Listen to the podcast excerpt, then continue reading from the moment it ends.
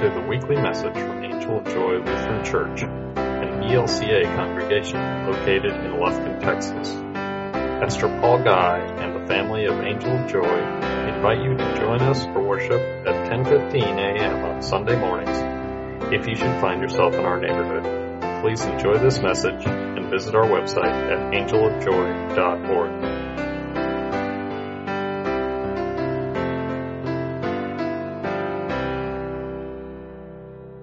Dear friends in Christ, grace to you and peace from God our Father and the Lord Jesus Christ. Amen. Gospel lesson today was uh, one after another of parables, the stories Jesus told. And this one is a little different because Jesus, at the end of it, asks if they understood it all. You know, there was a parable of the mustard seed, parable of the yeast, a parable of the treasure in the field, and then the, the net with the fish in the sea. And then he says, have you understood all of this? And just as it's true, if I were to say this at the end of my sermon, did you all understand this? And there'd be a resounding, absolutely, every word just captivated me from beginning to end. Well, Jesus normally didn't ask them if they understood things because his story parables were the kind of story that you draw your own conclusion from, and one person's conclusion might be different from another's. Because one person's life is different than another's. And he wanted them to relate to the kingdom of God and his parables, his stories about the kingdom of God, in a way that was meaningful for them.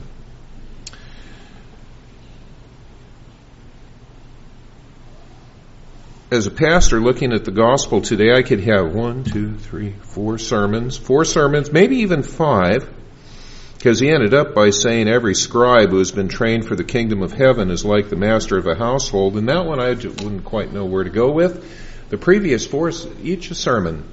But I got to thinking that today is such a beautiful day, you don't want to stay here till three o'clock when I finish with the fourth sermon. I was just guessing. I might be wrong on that point. Orrin would know, Mr. White, or Sybil, or Mikey, the ones that would like to hear me preach for a good long time. But I decided that the one that caught my attention really was the third one. The kingdom of heaven is like a treasure hidden in a field that someone found and hid. And then in joy goes and sells everything he's got to buy the field itself. Same thing with it tied in with that, the merchant that found the pearl of great value and sold everything he had and bought it. I think if I were to go down each row and ask each person, tell me about a treasure in your life, something that you either found and bought or somehow managed to get possession of for yourself or one that you regretfully didn't get and always felt bad about it, that you never got it. And since I can't really speak for each one of you, because I don't know the personal and private circumstances of each of your lives, though some I could guess, but some uh, most I couldn't, I thought I'd just share something of my own and hope that you can tie into it one way or another, or after church today say, you know what you preached about today? Let me tell you about its treasure in my life that I just had to have at all costs. And you can do that. But when I was in the army, I had an opportunity to get some things at a great price, a super price that I hadn't previously been able to afford. For the first time, for example, I was able to buy a terrific single lens reflex camera and subsequently took all kinds of pictures. That was the year of the bicentennial and way up by the airfield at, at, the post I was stationed at in Germany, they had a wonderful fireworks show and I could take time exposures and get terrific pictures of those fireworks bursting in the sky. I still have those. I still have the camera. It's just a whole lot harder to buy film for it anymore. I was also able to assemble a pretty nice stereo system with a direct drive turntable and a receiver amp and a tape deck and so on. I even bought two big speakers from a fellow that I was stationed with, Tony Malone, a medic that was down, lived down the hall from me. He sold them because he had his eye on some nicer speakers that he wanted to buy and he needed to get some money together to do that. So I got a better price on the speakers because he saw another treasure that he wanted. The one thing that I had long wanted but been unable to afford before that time was a five string banjo. Through the Army Exchange Service, I discovered that I could get an incredible deal on a Gibson Mastertone, the kind that Earl Scruggs played. Well, it wasn't exactly the same. His was forever after going to be way beyond my price range. But it was still a Gibson Mastertone and I started saving for that. And I had nearly saved enough money to go in and make the deposit and buy that banjo that had to be sent straight from the factory back in the States. But I had almost had enough money to do that when something else came into the picture. You see, it was right about that time that I became acquainted with a pretty young German woman named Inge. And for some reason, that took precedence. By the time I left Germany and left the army, I still did not have that banjo because another treasure had replaced the first. And in the end, I think that was really a pretty good trade off. But I have to admit that in the course of my lifetime, and on a much less critical scale of things, I've also made some not so good exchanges of treasures in my lifetime.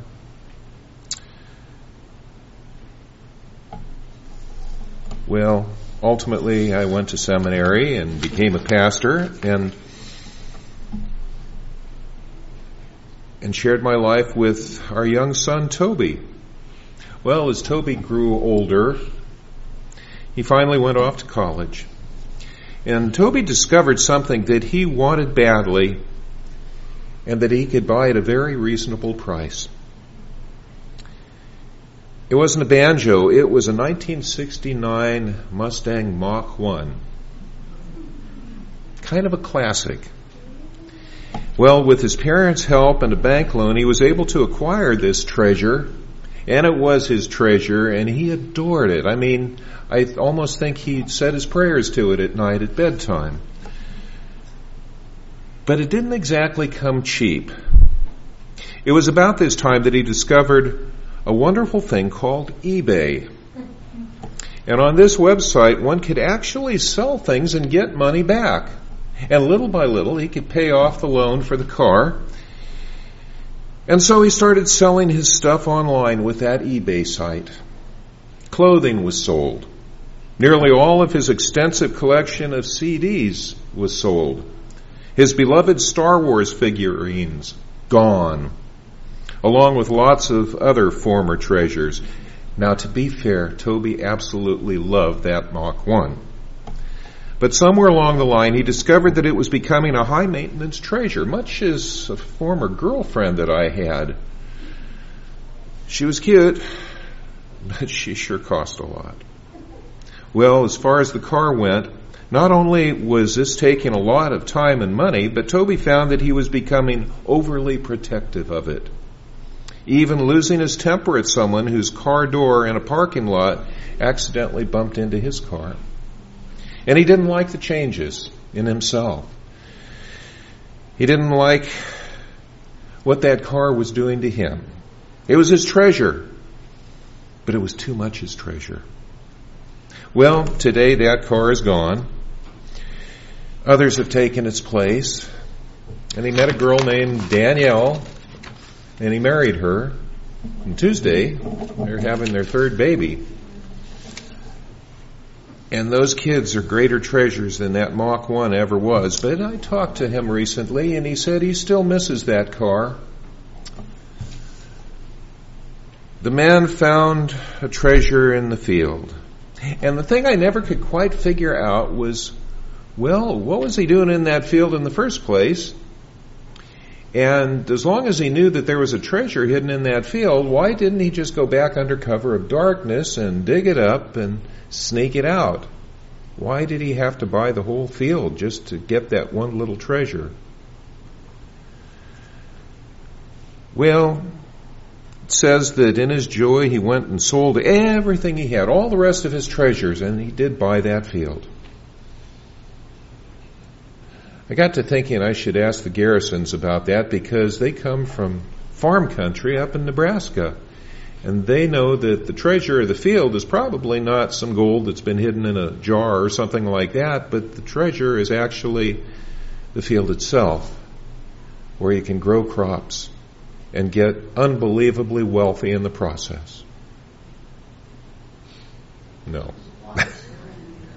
yeah, well, I took a course in college, an art course, and part of the course they were digging up, it was in Minneapolis, and they had bought, little by little, the school had bought neighborhoods in the nearby and built buildings, classrooms, and whatnot, even an ice skating rink in the neighborhood. But the professor, Dr. Thompson, took a class that he was teaching, and they went through what had been a house at one time that had long time before had an outhouse or a privy. Some of you, any of you know what a privy is?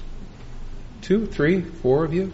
That was before they had indoor plumbing and toilets. They had kind of like a, a like uh, not a porta potty, but a non-portable potty outside, and people would not just you know use it for which you know, but they would use it to throw out stuff they didn't need anymore old crockery, broken dishes, silverware, what have you, old things.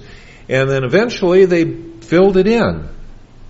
And after it was all filled in, you didn't even know it was there. But he found it. He used a metal detector and saw where there was stuff buried. And in this course that was sort of a, an archaeology course, they dug up this thing, this, this privy that had been buried and unused for about 75 years. And they never found anything that was of true val- commercial value, but they found things in there that um, they could put on display. Well, you know, not poop or that, but the, the stuff that was of interest. Old bottles with labels on it from, well, with snake oil, oil or, or medicinal labels that for stuff that wasn't used for medical purposes anymore. And the thing was that, as he said, one person's trash is another person's treasure. And vice versa. One person's treasure is another person's trash. What is the treasure in your life, in our life, that we're willing to give up everything else for? Some people do it for power. Some people do it for fame and riches. Some people do it to get their name in the record books. Some people need to possess certain things that are beyond their means, but they just want to have it. I know someone that's got a, a classic Ferrari stashed away in a garage that they haven't driven in years. It's not the usefulness of it, it's just the idea of having it. What constitutes a treasure? What has great value to you? Sometimes even something as intangible as faith, as our understanding and relationship with Jesus Christ, can become not a treasure anymore if something else more captivating at the moment takes its place. And I have to be honest with you, there are even Lutherans out there that at one time in their life went to Bible camp that have since sold out so they could buy something else that was more captivating, more of interest, more the lifestyle the relationships that just didn't go hand in hand with a Christian faith. Don't fall asleep. I'm almost done. Well, what is the treasure in your life? Or maybe not to narrow it down that far, what are the half dozen things that are most important to you, that you put the most value in in your life? You love your children. You love your grandchildren, your spouse, your sister in law. Absolutely. And yet, I, and you also know people that have relationships that have split. Brothers and sisters that haven't spoken in decades. Families rent asunder. Why? Another treasure took their place? Perhaps. What are we willing to give up everything else for? Well, I have to tell you this. You don't have to give up much to have a relationship with Jesus Christ. You don't have to give up much of value at all to love Jesus because he doesn't say, in order to love me, you gotta stop loving your wife. In order to love me, you don't have to stop loving your Mach 1. But you need to love me. I want you to love me. Now, if I told my wife that I wanted a banjo more than I wanted her affection, she'd say what she always does. This guy's I married is crazy. or li- well, I eventually got a banjo. Much less it wouldn't be a banjo. Maybe a mandolin. I don't know. It doesn't matter. The thing is, uh, I can't use her like I do my my banjo. But my banjo doesn't love me back, and my wife does, I think. I'm pretty sure, most of the time. And, well, all of the, we don't even want to go there. I'm going to pay for this later on. Some things come around and bite you in, well, you know where. The thing is, are you really recording this? George? Oh. Treasures. I treasure you. And we all treasure Jesus Christ. And with that in mind, we don't have to sell out at all, but rather we can find the loves, the treasures that we have in our life embellished by the greatest treasure of all. And that's God's love for you. And on that wonderful note, amen. Thank you for listening. Please provide feedback on the iTunes podcast page and visit our website at angeljoy.org for more information.